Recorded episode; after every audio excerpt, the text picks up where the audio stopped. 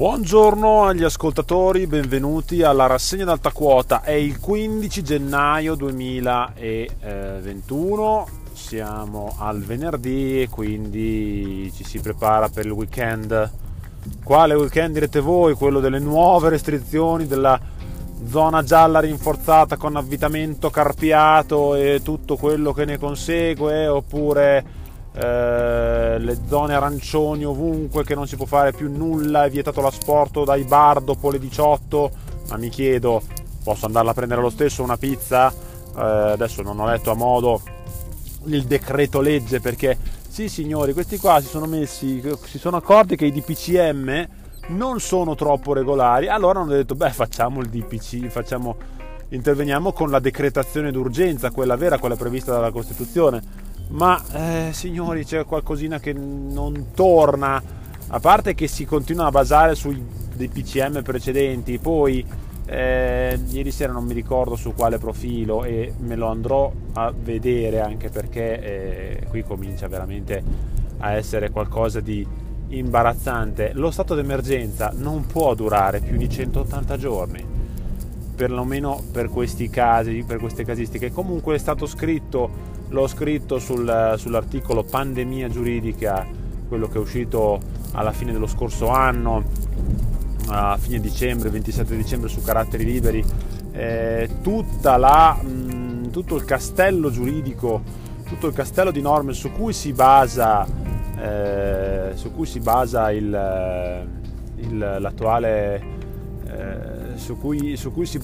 le norme di sicurezza. È un castello farlocco, un gigante dai piedi d'argilla, la casa costruita sulla sabbia per chi ama le citazioni bibliche. E quindi direi che di cosa stiamo parlando? Stiamo parlando di provvedimenti fondamentalmente illegittimi, e infatti oggi c'è la ripartenza, o perlomeno ci auguriamo. Io le insegne dei bar, qualcuna aperta la vedo già di prima mattina, ma quelle sono le insegne di chi fa l'asporto, di chi già fa l'asporto e non ha mai smesso di farlo neanche prima, che si è reinventato praticamente subito. Poi sappiamo che c'è chi ha cambiato i codici Ateco per poter fare servizio mensa, diciamo così, a mezzogiorno, almeno fare coperti e fare lavorare le persone che hanno bene o male assunto, perché ricordo ancora una volta, se non bastasse, che la cassa integrazione molti della ristorazione ne devono ancora vedere. Va bene, passiamo alle notizie di Appennino, poi ci torniamo sopra al discorso relativo a alla protesta dei ristoratori, all'iniziativa Io Apro. Allora, velocemente le notizie d'Appennino per chi abita nel Frignano, per chi ascolterà questa rassegna e poi deciderà se andare in edicola o meno. Pavullo pronto soccorso affidato a Violi, è stato nominato il capo dell'elisoccorso, fondamentalmente, più che il pronto soccorso, cioè leggo l'occhiello, specializzato in medicina d'urgenza, è il nuovo direttore. Il lavoro sinergico va tra ospedali e una unità operativa. Insomma, praticamente il nuovo coordinamento dell'elisoccorso, del pronto soccorso di Pavullo, e questo Violi, che viene riportato sia sulla Gazzetta che sul Carlino, è il nuovo capo. Poi c'è un comunicato stampa pubblicato dal Carlino del senatore Stefano Corti sugli interventi per il turismo. Il Carlino pubblica anche un intervento di Palma Costi in sostegno alla ceramica alta, il cui tetto è crollato settimana scorsa sotto il peso della neve, rischia la chiusura, ci vogliono interventi urgenti. Lo riporta anche la Gazzetta di Modena, questa notizia, in un trafiletto più piccolino, perché lo spazio grande, oltre alla nomina, appunto, il titolo della Gazzetta di Modena è pronto soccorso, scusate, ho sbagliato io, pronto soccorso, non elisoccorso, pronto soccorso. Il dottor Giovanni Violi, nuovo direttore, quello di Pavullo, ma la notizia che tiene banco è la gestione dei rifiuti nel comune di Montese che passa a ERA, il nuovo sindaco eletto lo scorso settembre di Luca ha passato la gestione, cioè la nuova giunta comunale, la nuova amministrazione ha passato la gestione dei rifiuti a ERA, ai cittadini un servizio migliore. Con l'Appennino chiudiamo qua, non ho scorso a modo le notizie di provincia perché poi quello che tiene banco oggi è l'iniziativa Io Apro. Allora, i titoloni, perché questa rassegna funziona un po' al contrario, i titoloni, la Gazzetta di Modena apre a tutta pagina con il Covid porta via 400 nonni. Se uno si va a leggere anche la pressa scopre anche che nei vari articoli sulle CRA la pressa ci si è concentrata molto, sulle case di riposo per anziani, scopre anche che è finita la gestione delle CRA, è finita anche nel mirino di Amnesty International. Cosa vuol dire? Vuol dire che è stata gestita talmente male, poi si parla di appunto questa cosa che i nonni non possono vedere i parenti, però possono entrare alle troupe televisive, curiosamente. Non possono vedere i parenti stretti, i nipoti eccetera, negati gli abbracci, nessuno li vede più e poi dopo per il protocollo Covid questo, no? E poi dopo cosa ci troviamo? Ci troviamo che queste persone muoiono sole ed è una cosa, a mio modesto parere, tremenda. Porta via 400 nonni.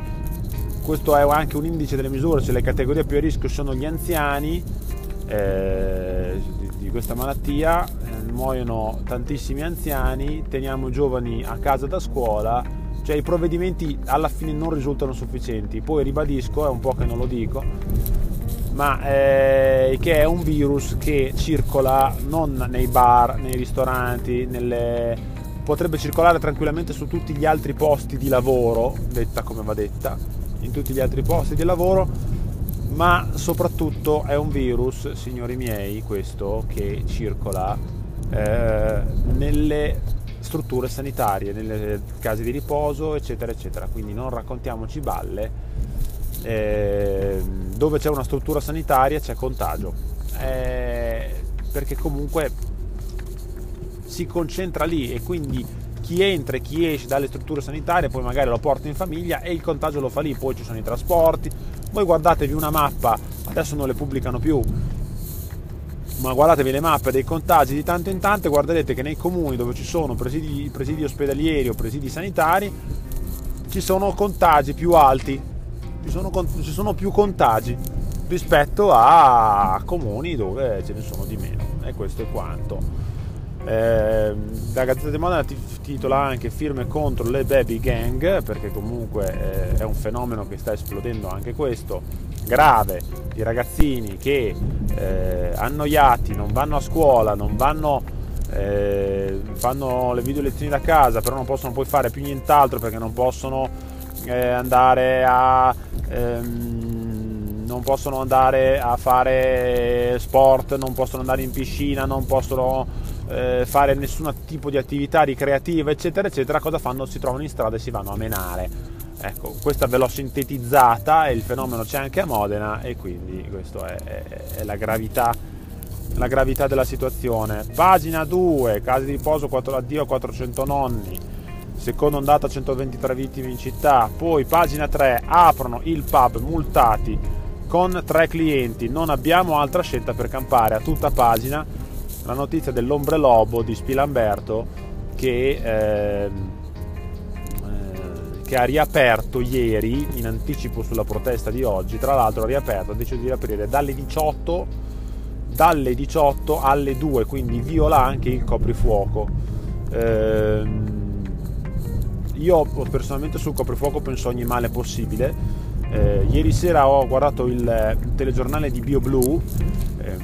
La protesta dei ristoratori cerca di restare dentro i ranghi del coprifuoco comunque, però se ci sono anche delle eccezioni non penso, anche perché comunque, e lo dico a chi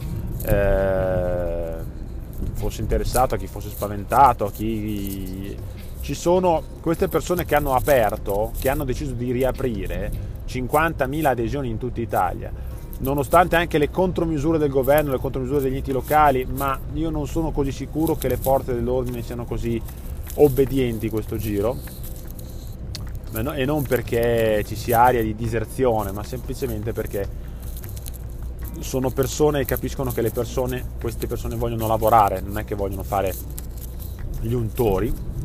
Bene, allora abbiamo queste persone si sono tutelate legalmente, ve lo dico apertamente, qua non è che abbiamo a che fare con persone che vogliono aprire, tirar su la serranda in maniera ingenua e quant'altro. Qui abbiamo persone che nel momento in cui hanno deciso di riaprire hanno anche cercato una tutela legale, una copertura legale, vale a dire, se io apro mi fanno la multa, e se mi fanno la multa cosa succede? E se fanno la multa al mio avventore? Quindi cosa significa questo? Significa che c'è una rete che è andata oltre le associazioni di categoria, che curiosamente ieri hanno fatto una strana virata. Io mercoledì sera ho scritto un pezzo che è stato pubblicato sulla Pressa dove me la prendevo con le associazioni di categoria, perché sono state troppo timide in tutto questo periodo nei confronti del governo, di provvedimenti, cioè le restrizioni, hanno parlato solo dei ristori, tutto quanto eccetera eccetera, delle misure a sostegno, ma in realtà la gente non vuole il sussidio, la gente vuole lavorare, vuole alzare la serranda del suo bar, del suo negozio, di tutto quello che gli serve per poter lavorare, portare a casa la pagnotta, pagare l'affitto, pagare le tasse, perché è gente che comunque le tasse le paga, che ne dicano quelli che dicono che le partite IVA sono evasori a prescindere, no? Mandare i figli a scuola, garantire un futuro, eccetera eccetera eccetera, anche dedicarsi alla propria passione, perché un barista lo fa per passione, non lo fa certamente perché si è ritrovato da gestire un bar tra capo e collo. Bene, queste persone qua si sono tutelate legalmente, quindi esiste anche una rete di avvocati, una rete di legali, di studi legali che si sono mossi per far sì che queste persone potessero lavorare. Quindi chi ascolta questo podcast sappia che se andrà in uno dei locali di ristorazione dove oggi serviranno pranzo e cena, nel rispetto delle misure anti-covid, preciso, se andrà lì e se si vedrà recapitare una multa, sappia che ci potrà essere la possibilità di una tutela legale per lui e per il ristoratore. Stesso discorso per le palestre. Oggi la Gym 5 apre tutte le sue sedi, la Gym 5, quindi anche le altre palestre mi auguro che comincino a muoversi in quella direzione, perché comunque ma tutti, perché non si può andare avanti in questa condizione. Questi stanno cercando i voti in Parlamento, perché Conte si è preso l'interim all'agricoltura, va alla conta dei voti, cioè si cerca i responsabili, una cosa via l'altra, e poi come andrà a finire lo impareremo solo vivendo. Nel frattempo licenziano un decreto di restrizioni fino al 5 marzo, siamo al 15 gennaio, e è la prova schiacciante che non è servito a nulla, non sono serviti a niente i provvedimenti che hanno preso di restrizione fino a questo momento, e ci ritroviamo con ancora i contagi che aumentano, la gente che muore e quant'altro. 0 gradi questa mattina, lo scirocco è finito, ve lo dico. Per esempio pagina qua 5 della Gazzetta di Modena, piste da sci chiuse fino al 13 febbraio, cioè cosa cavolo, vietato l'asporto nei bar dopo le ore 18. Io dico che siamo a livello, ragazzi, fregatevene altamente, ma non lo dico perché dovete ungere, non lo dico perché sono un negazionista, lo dico perché la libertà non ve la restituiranno, se accettate che la libertà ve la calpestino non ve la restituiranno più, poi piangerete. Anche pagina 7 della Gazzetta, ristori, il round a 32 miliardi, proroga per le cartelle fiscali, fosse vero, poi vabbè, Conte che va a caccia della fiducia in aula, c'è già chi dice che rischia di fare la fine di Prodi nel 98, fosse vero anche quello. Il Carlino andiamo solo a dare una occhiatina finale, perché ormai di cose ne abbiamo dette oramai, e torniamo sul discorso dei locali. Il Carlino titola sulla sezione Modena: ristoratori furiosi, persi 750 milioni. Quindi non è che abbiamo perso chissà quali noccioline, abbiamo perso 750 milioni. Noi alluvionati senza un tetto, la fotonotizia centrale del Carlino di Modena, perché ricordo anche che c'è stato un alluvione a Nonantola il mese scorso, all'inizio del mese scorso. Ristoranti aperti per protesta, scocca l'ora, la pagina 2 del Carlino Modena. Negozi e locali perso 1,5 milioni, questo è quello che titola sempre il Carlino, pagina 3. Poi l'intervista al gestore della Gym 5: decise a riprendere l'attività, solo così sopravviveremo, anche perché, ripeto, la politica dei ristori non sta funzionando, non ha funzionato, non è... io sono strafavorevole a questa protesta civile. L'ultima segnalazione è, adesso se per caso mi dovesse riuscire ad aprire il giornale, ma non me lo apre,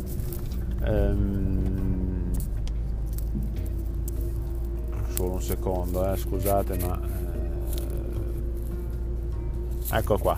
Il premier al Colle: cerco i voti in aula. Ha preso l'interim all'agricoltura, come vi ho detto prima, e fa la soluzione di cercare i voti in aula, soprattutto in Senato, laddove sembra che la conta non sia valida. Quindi la telenovela sta continuando.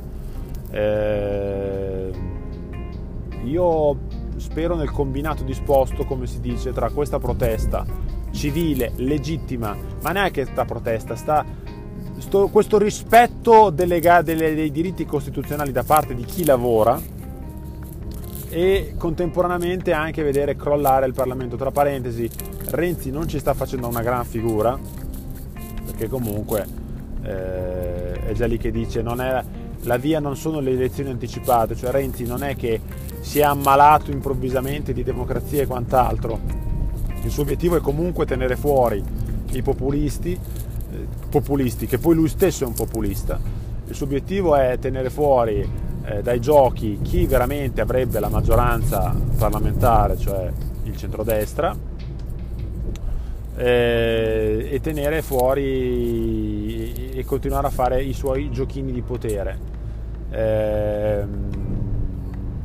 Io sono scandalizzato dal Presidente della Repubblica, ma questo è un altro discorso. E basta, questo è quanto abbiamo detto oggi nella nostra rassegna ad alta quota. Abbiamo cianciato abbondantemente per 18 minuti, quindi direi che ormai vi siete abbondantemente rotti le scatole di queste opinioni mattutine. Buon caffè, buona colazione, buona differita a chi ascolterà questa rassegna nelle prossime ore. Non ho mai fatto la rassegna serale questa settimana, perché sto pensando a una cosa diversa anche in relazione alle altre attività che svolgo di cronista, quindi se ne riparlerà nelle prossime settimane. Intanto godetevi questi podcast mattutini, e nel weekend non so se ci sentiremo, comunque vediamo. Intanto godetevi questa rassegna d'alta quota di oggi. Buona giornata a tutti!